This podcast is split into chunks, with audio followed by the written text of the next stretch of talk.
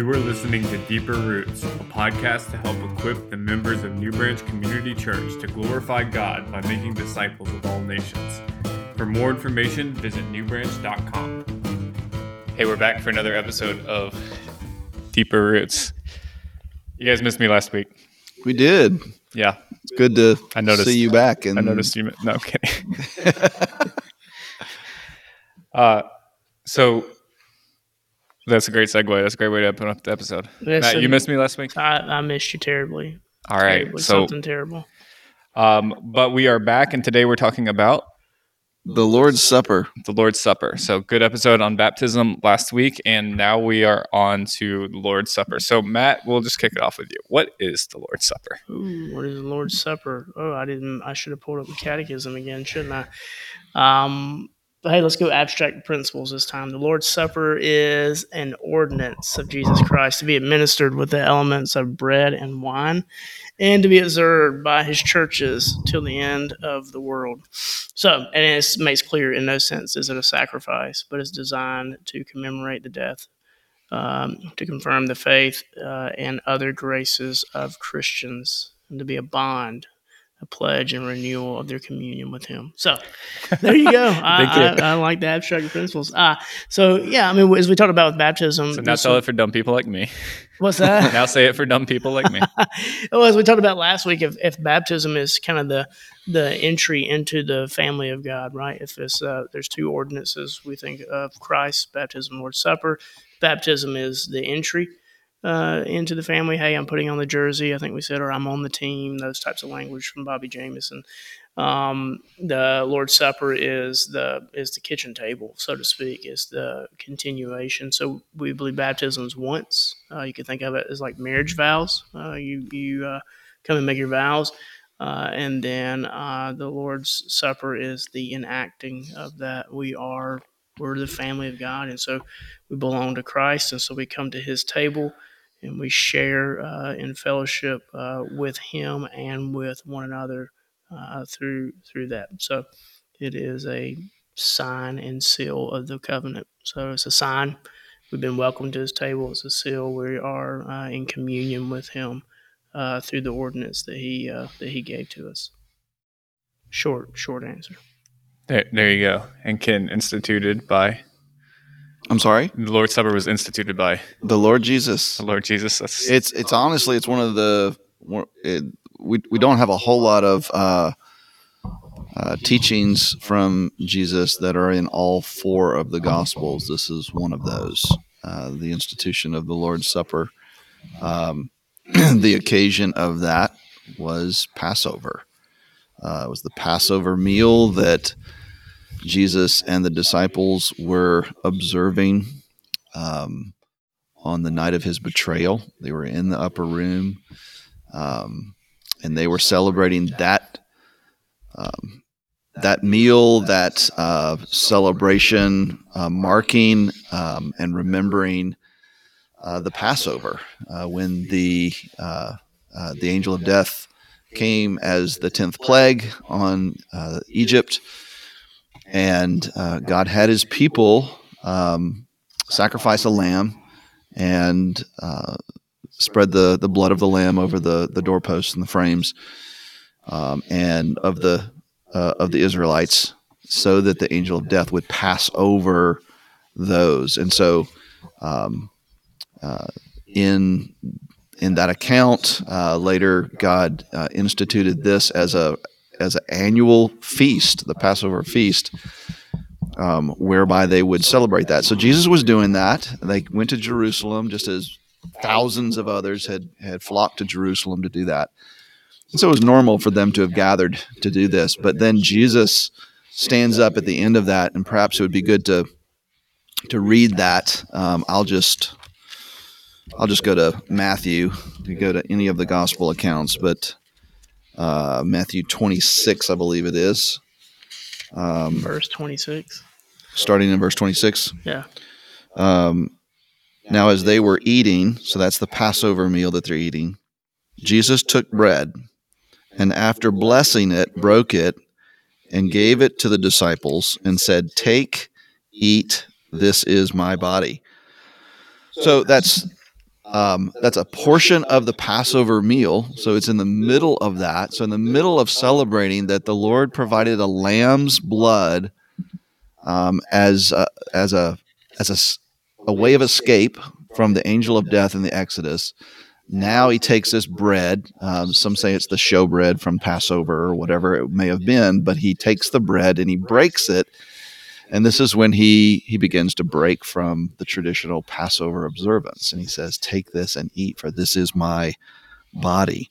Um, and uh, this is my body that will be broken for you. And then it says verse 27 he took a cup and when he had given thanks he gave it to them saying drink it all of you for this is my blood of the covenant which is poured out for many for the forgiveness of sins. Um, again there were many uh, cups that were part of the Passover celebration. Um, at many times in the traditional Passover or Seder meal, uh, those who were observing that would take a cup and would drink it at the appropriate time. And so this is this is part of that. And so Jesus says, "This is this is my cup. This this is the cup of my blood um, of the new covenant."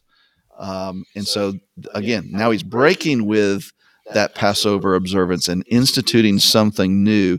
And he says, My blood, which is poured out for many for the forgiveness of sins. So obviously pointing to uh, what he was going to do um, just in a matter of uh, you know hours, a couple of days um, on the cross uh, when he would spill his blood for the forgiveness of, of sins. And so then then he finishes that in verse 29 For I tell you, um, uh, I tell you, I will not drink of this fruit of, of, the vine again until that day when I drink it new with you in my Father's kingdom. Um, and so this is Jesus instituting this regular observance. Um, if we go to 1 Corinthians 11, as Jesus, uh, excuse me, as the Apostle Paul is talking about uh, the observance of um, the Lord's Supper in the when the church gathers. Uh, he says, you know, Jesus says, do this as often as you drink it, do this regularly. Um, uh, he, he, says it points back to what Jesus did on the cross. And so, um, in that sense, it is, um, it is a memorial um, first. Um, it is a time of re- remembering what Jesus did, just as the Passover was. Passover was remembering what the Lord did and bringing his children out of Egypt, out of slavery in Egypt. This is a is a memorial. It's a remembering, not just of what Jesus did, but what that means for us. Um, that uh, we have no no hope of standing before a holy God except for the blood of Christ covering us. Uh, but it's it's beyond. It's a memorial. It's also it's a it's a it's an anticipation, looking forward uh, to when we are reunited with Jesus and we celebrate the the Lamb's uh, Supper, uh, the marriage supper of the Lamb that we'll read about in uh, chapter 19 of Revelation. Actually, yes. So throughout history, there's been other views and other, and actually, I guess there's still other views on what the Lord's Supper is. And you kept saying it's a memorial. So uh, we believe with all Protestants, I don't know, check me on this, that uh, it, we are remembering that? I mean, maybe that's not. Uh, uh, isn't that is that not the view now, almost universally held by Protestants, that it's remembering? I think it's more than that in some instances. Okay. Um, so at, at least, but that, but our view is that we are that that this is not imparting some special grace by just there being bread or Correct. or or juice or which would be more of the Catholic view, I believe. Right. Uh, I'm looking to the guys smarter and wiser. So, Well, I mean, so, I'm not. uh, I'm definitely not smarter than than you, but there's uh. but you'll See- concede, but you'll concede wiser. That's what No, I just heard wouldn't you say say. wiser either. I wouldn't say wiser either.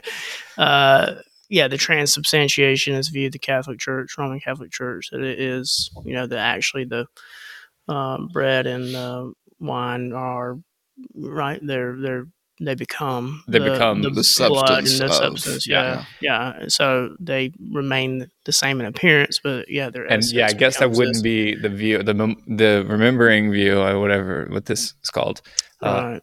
would not be universally held by Protestants. It actually wouldn't been, have been held by the right. uh, Episcopal Church that If you- previously met here. Right. yeah, if you go And Lutheran. Uh, Yeah. Lutheran would not affirm transubstantiation, but consubstantiation, which is not a whole lot different, but basically that the essence of the bread and the wine coexist with the essence of the blood, and so th- so there's a there is something happening there, and so there is there is some impartation of grace there. Yeah. And and but we would But affirm Luther, Luther would have said by faith. Yeah, he would have said faith was important. Right, Absolutely, That's where. yeah. That's so when I say he would- Lutheran, don't hear Luther. Yeah, yeah. So, so yeah, yeah. So so all that to say, like it's not universal. This this view that we think is biblical. Uh, that, that, that we think this is the right view of it uh, of the Lord's Supper. Uh, but we are saying that what we're doing here is remembering uh, Jesus' sacrifice for us on the cross and looking forward to that. That there's not just some other grace being imparted there beyond the the spiritual grace of remembering and all of that. Yeah. Right, right. All right. So right practice. say that again. There's not some other grace going on here. Is that what you're saying? Uh, yeah, I don't know. Yeah. I mean, I think you know. I think what Zwingli would have said. Uh, he he would be represented as a reformer that was specifically a a, a memorial view. Remembering Calvin was somewhere in between. uh, I think uh, Zwingli and Luther, and that there was there's something mysterious going on there of Sure. communion with Christ. And I think I would still affirm that. I think a lot of Protestants would uh, still affirm that.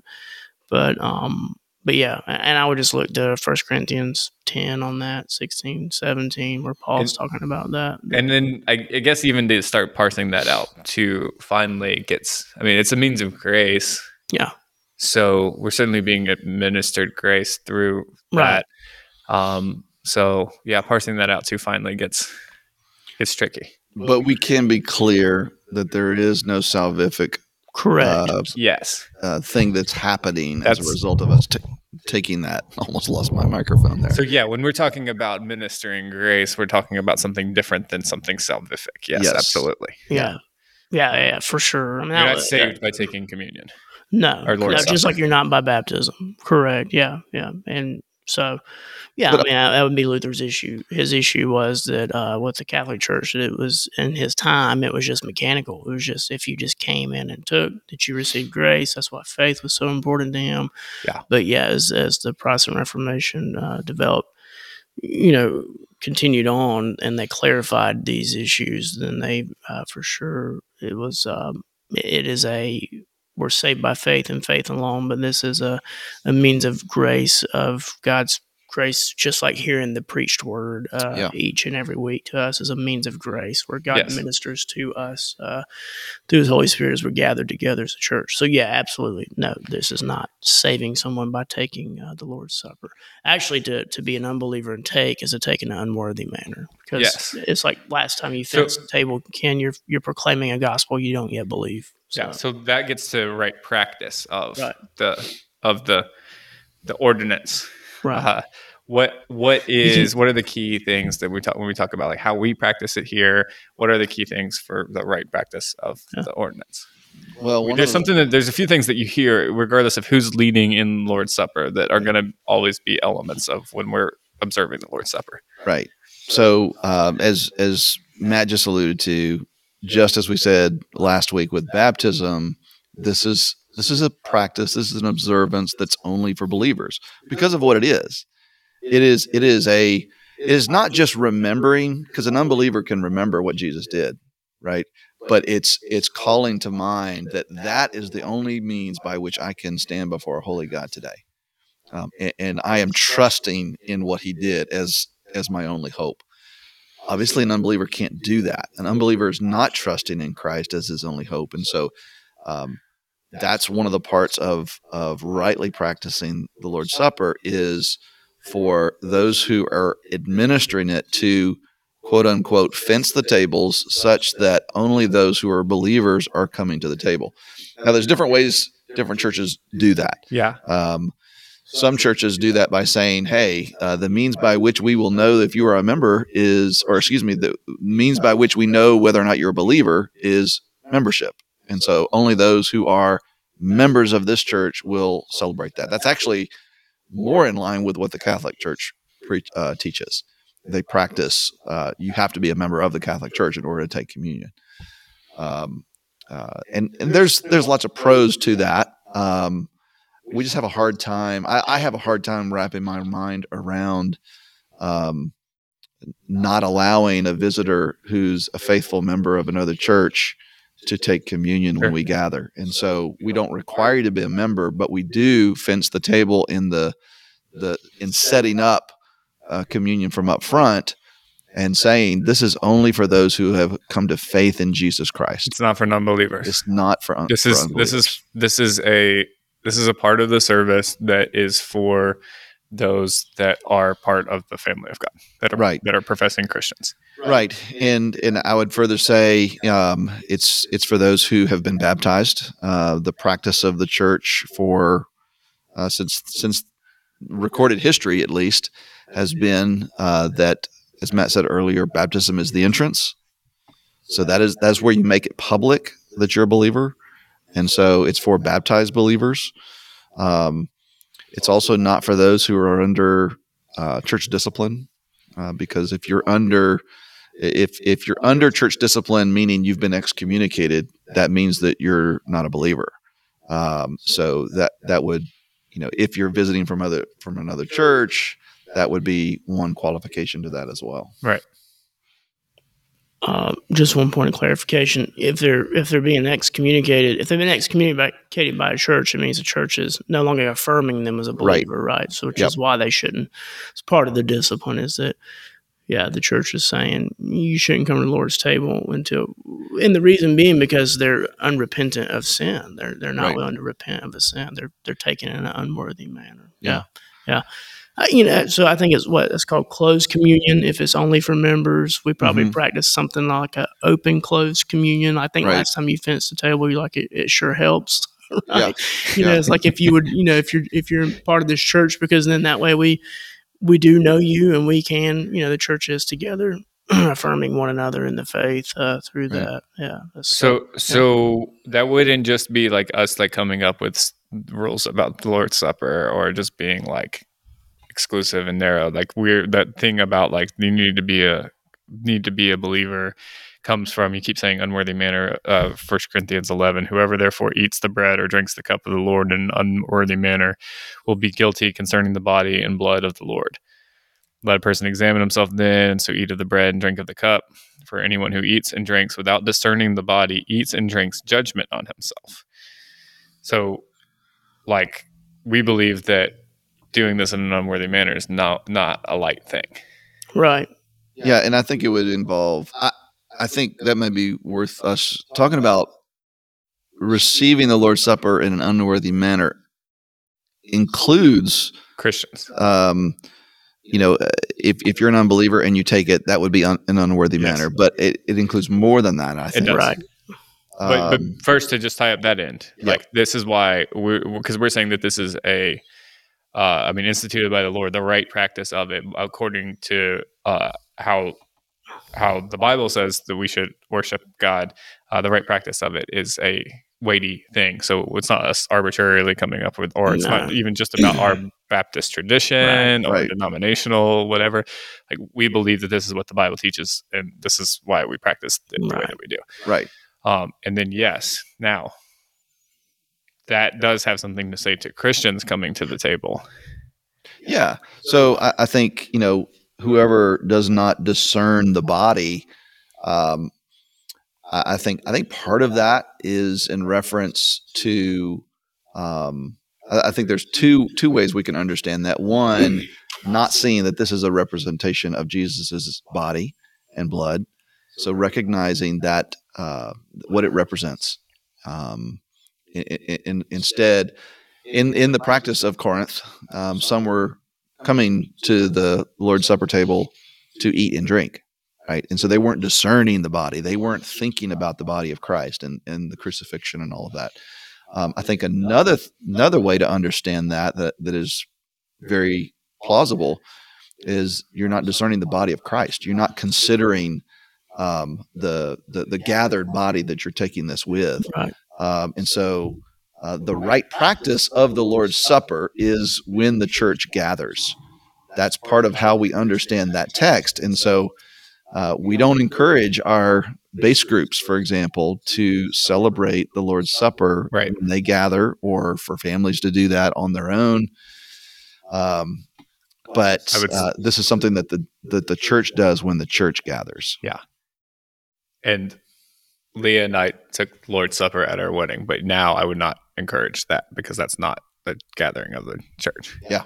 Exactly. Same and same. We did too, and and same. I would not either. Yeah. It's it's it's a it's a or it should be practiced at together with with the church. Yep, with the church for sure. Yeah. yeah. I mean, you've got uh, Paul. I mean, he he's several things there. He says in that passage, you proclaim Christ until he comes. In First Corinthians eleven, like Ken's saying, that if you're you're not discerning Christ, if you're coming and taking it, it makes no sense to proclaim what you don't believe.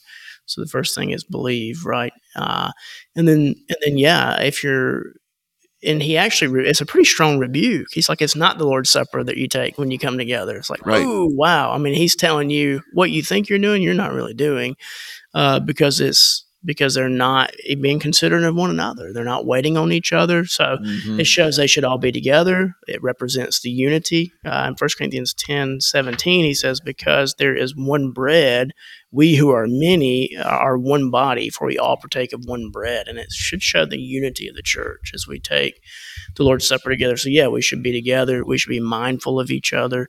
Be mindful of is there uh, dissension here? Am I at odds with a brother or sister in Christ? I should seek reconciliation before I take because you're right, Tyler, what you said earlier. It's a sobering thing. I mean, he says later, he says, This is why some of you are sick and even fallen asleep, which means have died Died. uh, uh, because you're not, I mean, yeah. So, So there, so there's a lot there that we could possibly for for Christians. Yeah. There's a lot of ways in which we could be taking this in an unworthy manner. Yeah. For that reason, Paul exhorts us to examine ourselves. Yes. Right. So I think that's a very important part of the right practice is to have a time of examination. Yes. Um, we we try to let the church know when we're going to take the Lord's Supper um, in advance, typically in the news newsletter that comes out on Friday and the email. Um, so I, I would exhort our, our our church members: don't wait until the um, uh, the the the service to begin that examination.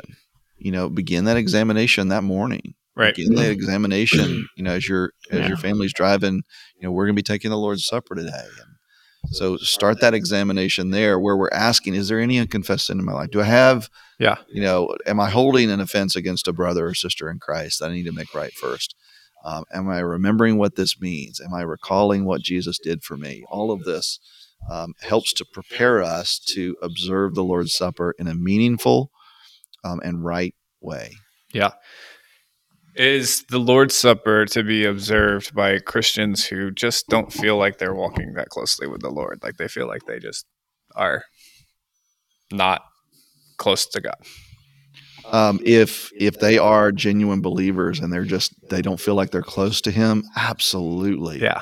Absolutely that's that's one of the things that we want to make clear is uh, examining yourself doesn't mean hey check and see and make sure you're you're perfect with the lord right now um, because we're all sinners um, and you know sometimes we even say that the, the lord's the lord's table is is not for those who don't sin. Yeah. Uh, it- it's for those who sin and are clinging to Christ as our only hope. And so, absolutely, if if we feel like you know we've been beaten up by the world, or if we're not walking closely with Him, certainly confess that Yeah. in that time of preparation. Lord, I need you, and, and I'm sorry uh, that I haven't walked closely with you. Um, uh, but but come to the Lord's supper table because that reminds us that our only hope is Christ. Yeah. No one comes on their own merit. Yeah. I think there was a certain way about talking about this thing about an unworthy manner that I grew up in that made it sound like you need to you need to be like humming along, being like making the grade as a Christian before you come take the take the Lord's Supper here. So if you're not if you're falling in sin, if you're not whatever, um, then then you're pro- then you're not worthy of the table, and that's not what we mean by unworthy. Not at all. Not Um, at all. because if that were the thing, if that were the mark, then that undermines the whole point of remembering the gospel. Right. Yeah. So, like you said, there's no there. Everyone comes. No one comes on their own merit. um, and that that time of remembering, and that's what um, that's why we have the Lord's Supper is to remember. Uh, it is like a somber thing, but it's also celebratory. It's Mhm. like a Good Friday and in Easter kind of a Right. tone that comes about, right? Yep. Uh, we remember what it cost for us to be forgiven, what our forgiveness cost, uh, but we also are are we thankful for it. So Right. Yeah, we we are. I mean, what we want, what we hope that the Lord's Supper is when we practice it, it is it is a corporate proclamation of the gospel. yes, And my goodness, that is always filled with tremendous hope for uh, believers who are struggling in their faith. And they need to be reminded that their only hope is Christ, and that hope is sufficient. yes. So we practice it how often? Every We- three weeks. Yeah, it's yeah. Is it every three weeks? Pretty much is. I think. Yeah, And the only reason it's not every four is uh, make sure it works right with children's workers rotation. Yeah, Yeah, It's at one point we every were doing it monthly, but then it was like the same the same week one children's workers Yes, would never we're have. missing. Yeah. yeah. Every three weeks. So Every three weeks. Um, you know, and I think the the regularity of the Lord's Supper is is something that is up to the local church to determine. Yeah. Right. We don't see we we, we see in Scripture that is to be regular, Right. and often. Right. Um, how that actually gets fleshed out in the local church, there's liberty. You know, a lot of churches do it every week. Yeah. Some churches do it quarterly. sure. Um, so that's, That, I think how that's like the traditional Baptist would be Yeah. I think quarterly. it's somewhere Tradi- along the traditional lines. Southern Yeah. Baptist would be somewhere like Yeah. quarterly. Yep. But I Um, one of the other things that that we should probably touch on is, um, you know, how do you handle children? Oh yeah. Um, you know, should should children take the Lord's I, Supper? I find having already said that we don't that if your if your if your kid is not a professing Christian and even professing and baptized Christian, um, I think that the our when we observe the Lord's Supper is a time where I've had multiple conversations. Like every almost every time I have a conversation, uh, that we Yeah. almost every time that we observe the Lord's Supper, I have a conversation with my kids. Yeah. and I actually find that helpful because it's an it's a it's a time to say this is not for you because you're not you haven't placed your faith in Jesus yet, um, and so this is for for mommy and daddy who have placed their faith in Jesus, and you haven't. So you let it pass from you, and um, yeah, and I I I think that that's uh, helpful for me as a parent to distinguish. You're not a Christian. Um, at least where my kids are now, where neither of them are professing. Matt, you could probably speak differently because, uh, but like, or yeah. Yeah, or when- absolutely. When, kids are professing, and then how that conversation changes or whatever. But Right. um, as of now, none of my kids are professing, and I think it's helpful to say you're not just in the church. You're yes, you're in the building of the church, but you're not in the family Right. just by nature of being here. right. So, so Matt, I want to ask you a question along those Sure. lines. Um, I, I think I think on one side, the, um, those who children who have not placed their faith in in Jesus yet, um, we know that um, that that they shouldn't take this because it's not for Yeah. it's not for unbelievers. Right. Um, what about the the child who um, has placed their faith in Christ? You're you're still as a parent, you're still discerning. Yeah. i- Is it is it was that genuine conversion or Yeah. not? Um, so you haven't taken the step of baptism with the child yet. Um, how do you help them navigate through? This is just for believers, but but Daddy, I've trusted Right, in Jesus. What, right. What counsel would you give parents along those lines? Yeah, no, that's good. Uh, yeah, sorry, Tyler was saying that too, and I was shaking my head no at him because I wasn't really hearing what he was saying. But yeah, I've got. Uh, I was like, no, I mean, no, uh, yeah, yeah. I think the parents, without, I agree, don't squander the opportunity. Right? I've seen parents, oh, just go ahead and take. I don't want them to, to get upset. No, it's a perfect chance to talk to them about the gospel. For parents who are in that middle phase, and I am. I've got two kids who've been through membership process. They are professing faith and we are and i'm hoping you know that at some point in the near future uh, that they are ready for that step of baptism so yeah i still don't they they don't take the Lord's Supper, and they know that, and we we talk about that, and it's uh, it's out of order uh, to do that first. Uh, so I see that as uh, if you want to use the marriage analogy, it's kind of like an engagement period, right? Don't mm-hmm. don't don't come to the table before you've gone before the church and uh, and gone through that initiation uh, ordinance first. So it presses the it, it presses the the topic of right, but then, Daddy, I should be baptized. Right, right, right. So that yep. and that's good. It that's good. that's a good. It is good. Uh, tension for the child to feel. Right. Yeah. Um, you know. So yeah, I think that's a good I think, way. I think so. I think it's baptism's the initiation and uh the Lord's Supper is that remembering of that yeah. covenant, the renewing yep. and remembering it's it that continuation, or however you want yeah. to say. It. Yes, the continuing of that. Yeah.